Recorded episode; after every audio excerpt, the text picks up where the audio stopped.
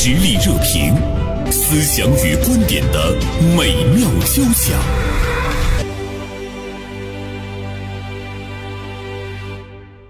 啊，今天呢，我们来聊一个目前比较热的话题，就是高铁的化妆之争。争议呢是来自于中国铁路推出来了一个。宣传片，这个片子的初衷呢是提倡文明。片中呢一位美妆博主在高铁上化妆，这个时候呢她的那个乳液啊滴到了别人的身上，而且妆粉呢四散飞扬，邻座就被弄上了一脸的粉尘。于是呢这个邻座就吐槽说：“我不需要化妆。”那么这个视频最后呢，还有文字提示：尊重他人，爱护公共环境，别让不文明行为影响列车应有的美感。这样的一个关于文明的宣传片子呢，在网络上引起了不少的。争议啊，呃，有一些人呢就觉得是的啊，高铁上不能这么随便化妆。另外一些人呢就提出来了一个灵魂的问题：化妆是不文明行为吗？我们今天就来聊聊这件事儿啊。今天大连晚报名笔视线的执笔人韩晓东就此呢写了一篇文章：高铁又出话题，化妆之争如何化解？小东，中午好。中午好，袁生。呃，同时呢，今天我们还请到了我们的一位老朋友哈，杨艳霞，来自于辽宁卓正啊律师事务所。艳霞，中午好。中午好，袁生老师。呃，首先想跟小东探讨一下这个问题哈，你觉得这位美妆博主在高铁上化妆是文明的还是不文明？呃，我还是坚持我的这个观点，就是说，这个中国铁路官方他拍摄这个片子，实际上挺有现实意义的。嗯，我甚至于我的臆断呢，可能他这个有这个相关的这个，呃，似乎这个美美妆博主在高铁上这种干扰别人的这种化妆行为是有起过投投诉，啊，有这样的事例做背景。嗯，但是呢，可能有一些呃细节拍摄的细节，包括这个他是不是有以偏概全。是不是有小题大做，或者他的文字提示是不是欠磨练和更妥帖一点？嗯，我觉得这值得探讨。嗯，那你觉得这个美妆博主他这种化妆把乳液滴到了别人的身上，这个妆粉呢也是溅到了别人的脸上，觉得他这个行为在你看来，你个人看来他是文明的还是不文明的？呃，因为如果真是果如宣传片所言，那么这个行为肯定是不文明的。但是，呃，现在网友的争端是化妆是不是不文明？所以，同样的问题呢，也是想问一下艳霞啊。它这个宣传片，它针对的是这样的一个哦高铁化妆的这样一个潮流。那不排除有很多的美妆博主，包括咱们在短视频当中也肯定也刷到过，就是在这个高铁呃来进行化妆，甚至有的说是直播。那如果说嗯真像宣传片所说的，去嗯干扰到他人的。嗯，我跟这个韩老师的想法一样。如果真像宣传片这样，嗯，确实是不文明的。但是如果说，嗯，像宣传片这样，我认为它也不是一个，嗯，非常常见的一个现象。我也是一个经常化妆的人，我也在高铁上化过妆，但是我从来没有。干扰过我身边的人，嗯，因为就是正常的化妆行为，正常的化妆品，它做不到视频的那个效果。就是他不会在化妆的过程当中把邻座也抹白了，就是 他不让你抹白的，这个宣传至少有粉 沾到了他的身上，他是嗯。有点夸张的，嗯。甚至有点哗众取宠，但是为了拍摄而夸大这个宣传，但是真正会干扰到邻座的一些化妆产品，我认为也不可能在高铁当中让携带进去，比方说。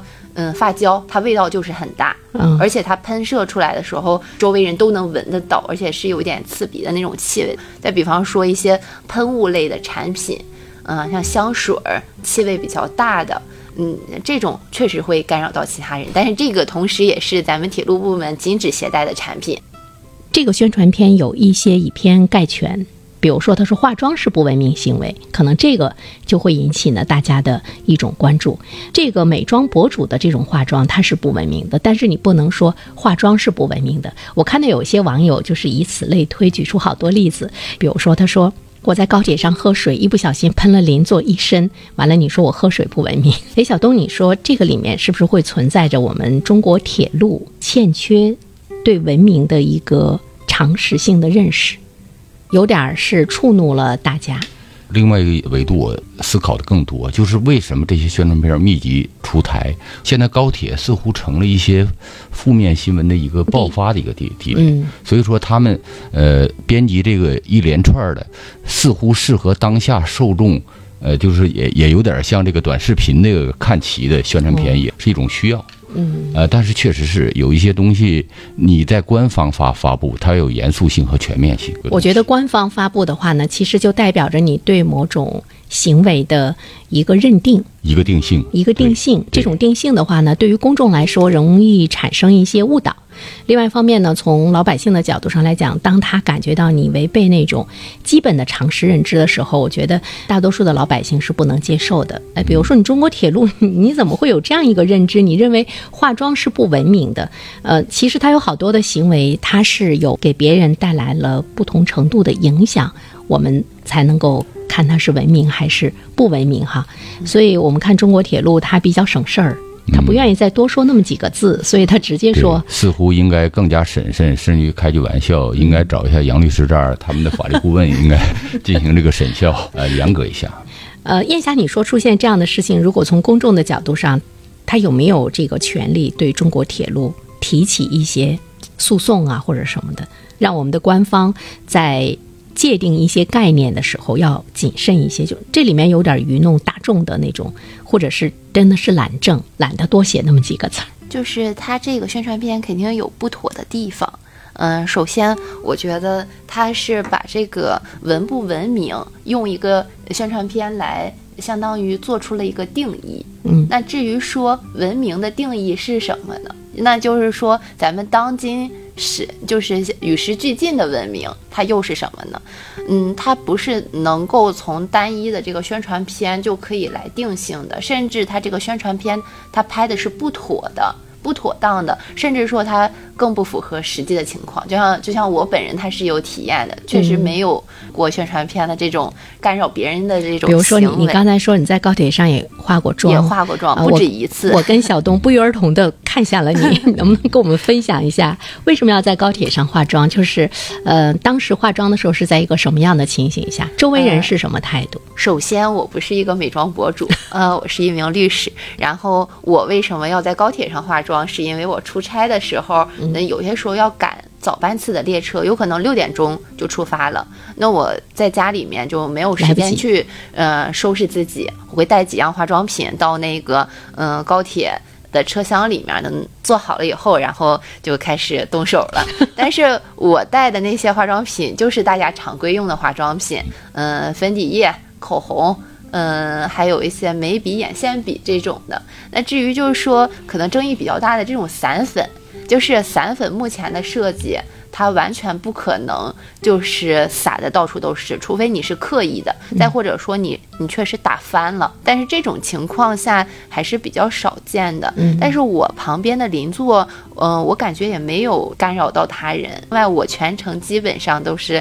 静音的那种状态，自己鼓捣自己的，嗯。就是不会把这些东西呃撒到别人身上，我也没有把它撒到小桌板上和那个座位上，因为这个撒到小桌板上、座位上确实很难清理。嗯就是你你非常有那个界限感。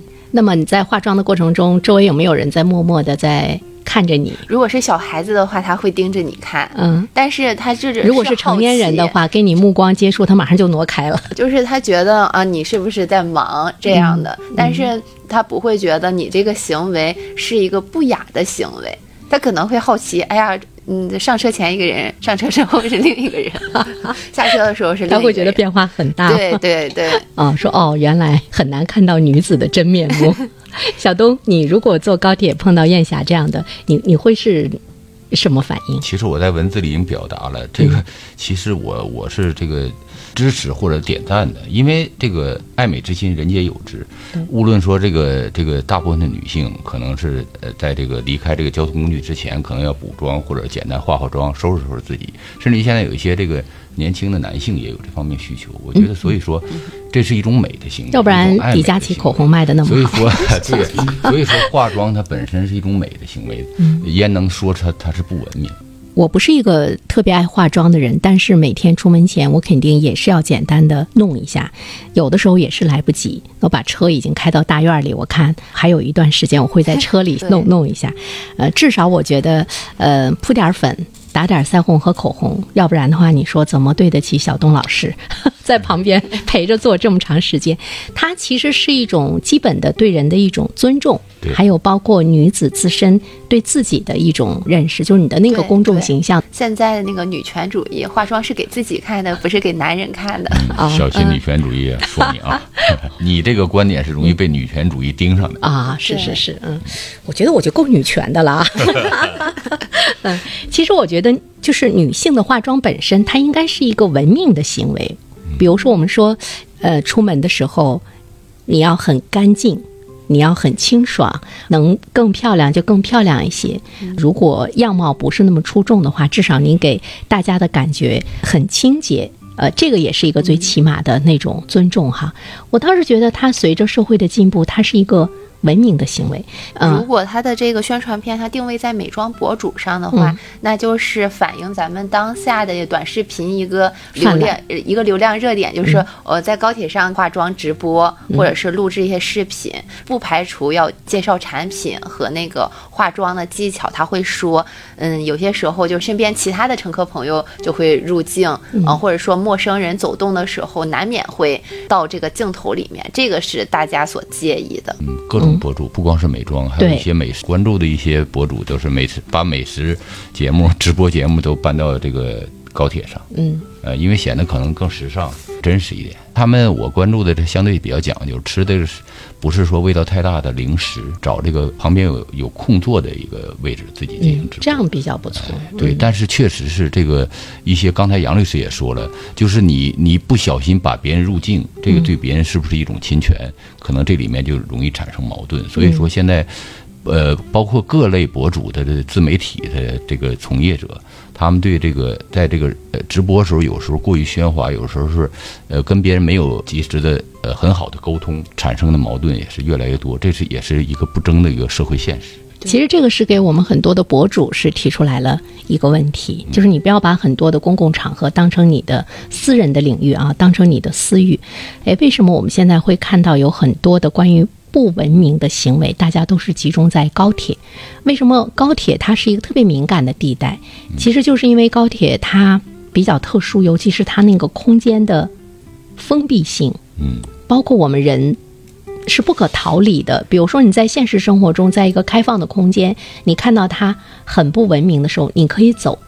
但是在高铁上，你你似乎你必须得陪着他，一直到他下车，或者是我们下车。原生提这个话题是一个，应该是一个特别好的一个社会问题的一个一个引导方向。呃，封闭肯定是一个是一个直观的一个，但是这里面深层次的社会原因可能也也都糅杂在这里面。包括我们这个现在维权意识的增加，也有这个有好的一面，但是确实这里面矛盾丛生。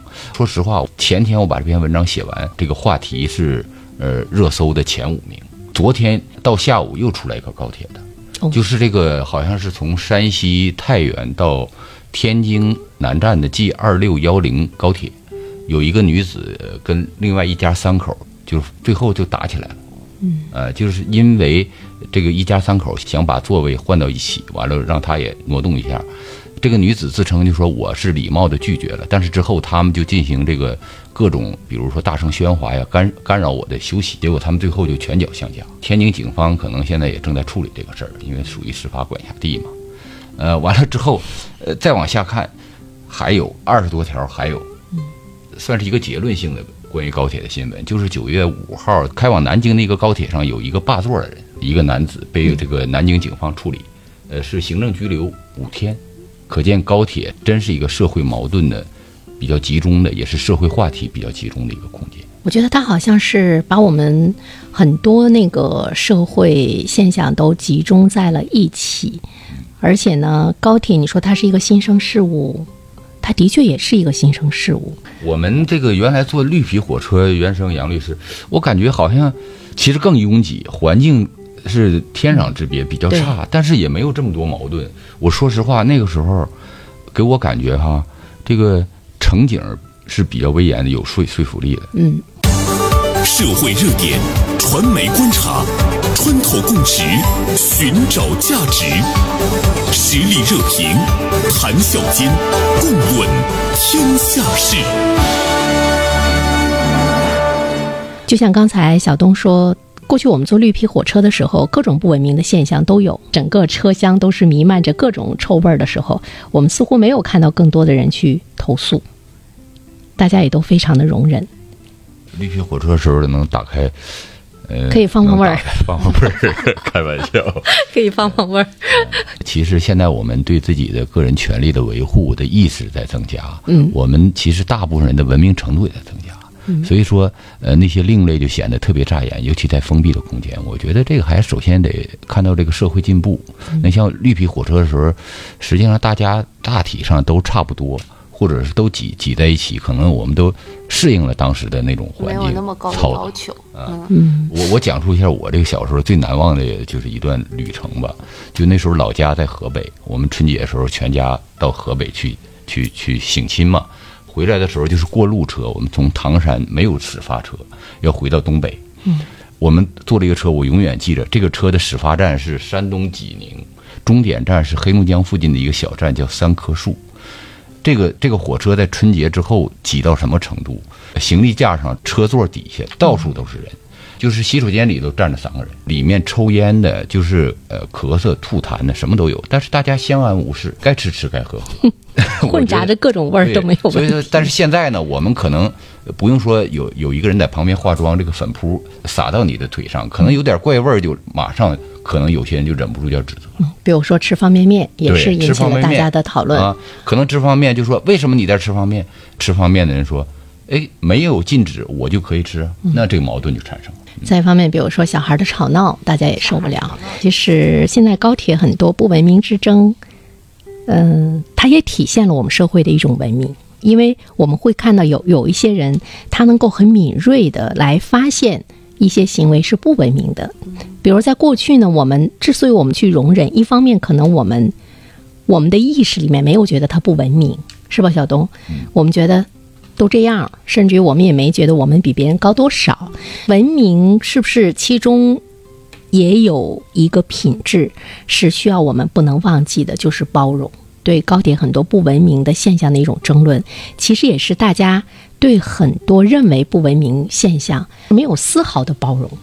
其实我个人感觉，其实，呃，高铁还算是一个像刚才原生呃之前说的，它算是一个相对新鲜的产物。对里面有一些规则的制定和细化或执行还是有空间的。嗯比如现在有些人就说，矛盾产生的时候，乘警往往不到位，这跟高铁的结构也有关，跟现在我们对铁路安全或者是铁路这个这个维权意识增加，可能在我们在执行力度上和呃这个秩序维护上也是有欠缺的，这也是能体现出来。或者是说，你看我们今天高铁的产生，我们觉得它的确是一个高科技的产物。中国高铁建设的速度在全世界来讲都是呢名列前茅的。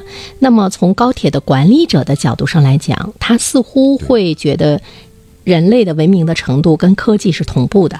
比如说以前在车厢中总有我们会看到的管理人员的行走，大家随处有一些什么样的事情可以去咨询。那时候乘警还是很有权威的，对，但是现在在高铁上，我似乎我坐了很多次高铁，都没怎么看着太多看不着他们出现。对对有时候列车长出来维持维持住秩序，呃，但是其实乘警的存在还是很重要有必要的。对嗯，为什么乘警减少了？这是高铁亏损、降低人力成本的 其中的一个原因嘛？我觉得乘警的来回的行走真的是很有用，因为大家会把意见会反映给他。对，那么他呢，又是代表高铁方，他来进行制止和管理的时候，矛盾在他那里是化解，因为他是一个呃权威的这样的一个存在。当这种权威不存在的时候，就造成了我们普通老百姓之间的那样一个争执，都是站在自己的利益角度。就是围绕现在这个呃呃这个反应比较强烈、矛盾比较突出的一些，就是这个发生在高铁上的呃各种行为和话题。嗯实际上我觉得在这个铁路部门应该有必要制定一个负面清单，就是什么东西坚决从法律上不允许的，我们要严格执行，或者是严格要绳之于法。那么其他的，就像刚才袁生说，我们更多的是我们的自控和包容。对，嗯，燕霞，你说，呃，到有一些，比如说道德的问题，它突破了底线，真的是无法去收拾的时候，当然法律就要出手了。高铁相关的这个法律，嗯，大家可能在高铁当中比较能听到他们那个广播，就是《铁路安全管理条例》，还有一些就是嗯《治安管理处罚法》。比方说刚才韩老师所说的，嗯，因为霸座的问题，然后被这个行政处罚了，嗯，这种是大家比较常见的。嗯，再一个，比方说，嗯，那个在车厢内吸烟。嗯，这样的话也会就是嗯，在一定期限内禁止他乘坐高铁，就是这这类。但是这类的法律它更多的是对于一些禁止携带的物品、危害公共安全的行为，呃，是对嗯干扰这个列车的正常运行这方面进行一个法律法规上面的一个约束。但是对待大家。最常见的，比方说小孩的哭闹，然后把脚踩在凳子上，然后放到桌板上吃一些味道特别大的食物，或者是说那个，嗯，呃，就是打呼噜，或者是说打牌，甚至有人在车厢内喝酒，嗯，就是这种是对，是大家比较常见的。相反，大家对这些的这个容忍度也不是那么高，嗯，这种大家会被。嗯嗯，定义为这种不文明的行为，但是至于是否是不文明的行为，这个更多是大家心里的一个标准和一个社会层面的。这个标准，对，那铁路相关部门并没有对不文明的现象进行一个列举，比方说这十种行为就是不文明的，或者是或者是说这些行为就是文明，怎么样这个让这个高铁它更文明？嗯嗯，更多的呃除了法律上的约束，更多的是对我们自身的一个约束。嗯，那有些事情，嗯，是不是我们可以控制自己，就是尽量不要干扰到他人？他很少去关注到高铁的一些行为对人们的那个情绪，包括你感觉的那个舒适度，他考虑的比较少。那么从高铁的管理者的角度上来讲，其实这个如果他想到前面的话，争议的是非之地的这种状况呢，就会要少一些。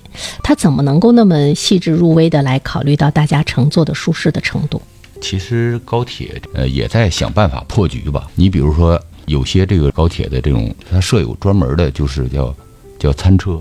这个餐车实实际上它有你自己拿方便面到那儿吃。那其实高铁未来是不是可以考虑在，就是有两节车厢是专供饮食者嗯来使用的，个人空间对。另外对个人空间和个人权益要求比较细腻、比较高的这个社会群体，现在我看有些已经设有高级的专人座了，嗯，就是一个个小封闭的格子。其实看上去，我觉得感觉并不好，像笼子，等于是装对装在套子里，但是舒适度和完全隔绝，这里面不会有有粉扑的这个干扰，不会有方便面的刺激。那那个味儿也味儿传不过去吗？自己的味儿啊，它封闭的，完全封闭，完全封闭，就是一个人一个胶囊。那太但是众口难调，有人就会说制造社会对立，我太贵了，说太贵了，至少是等呃等同于同里程的这个飞机票。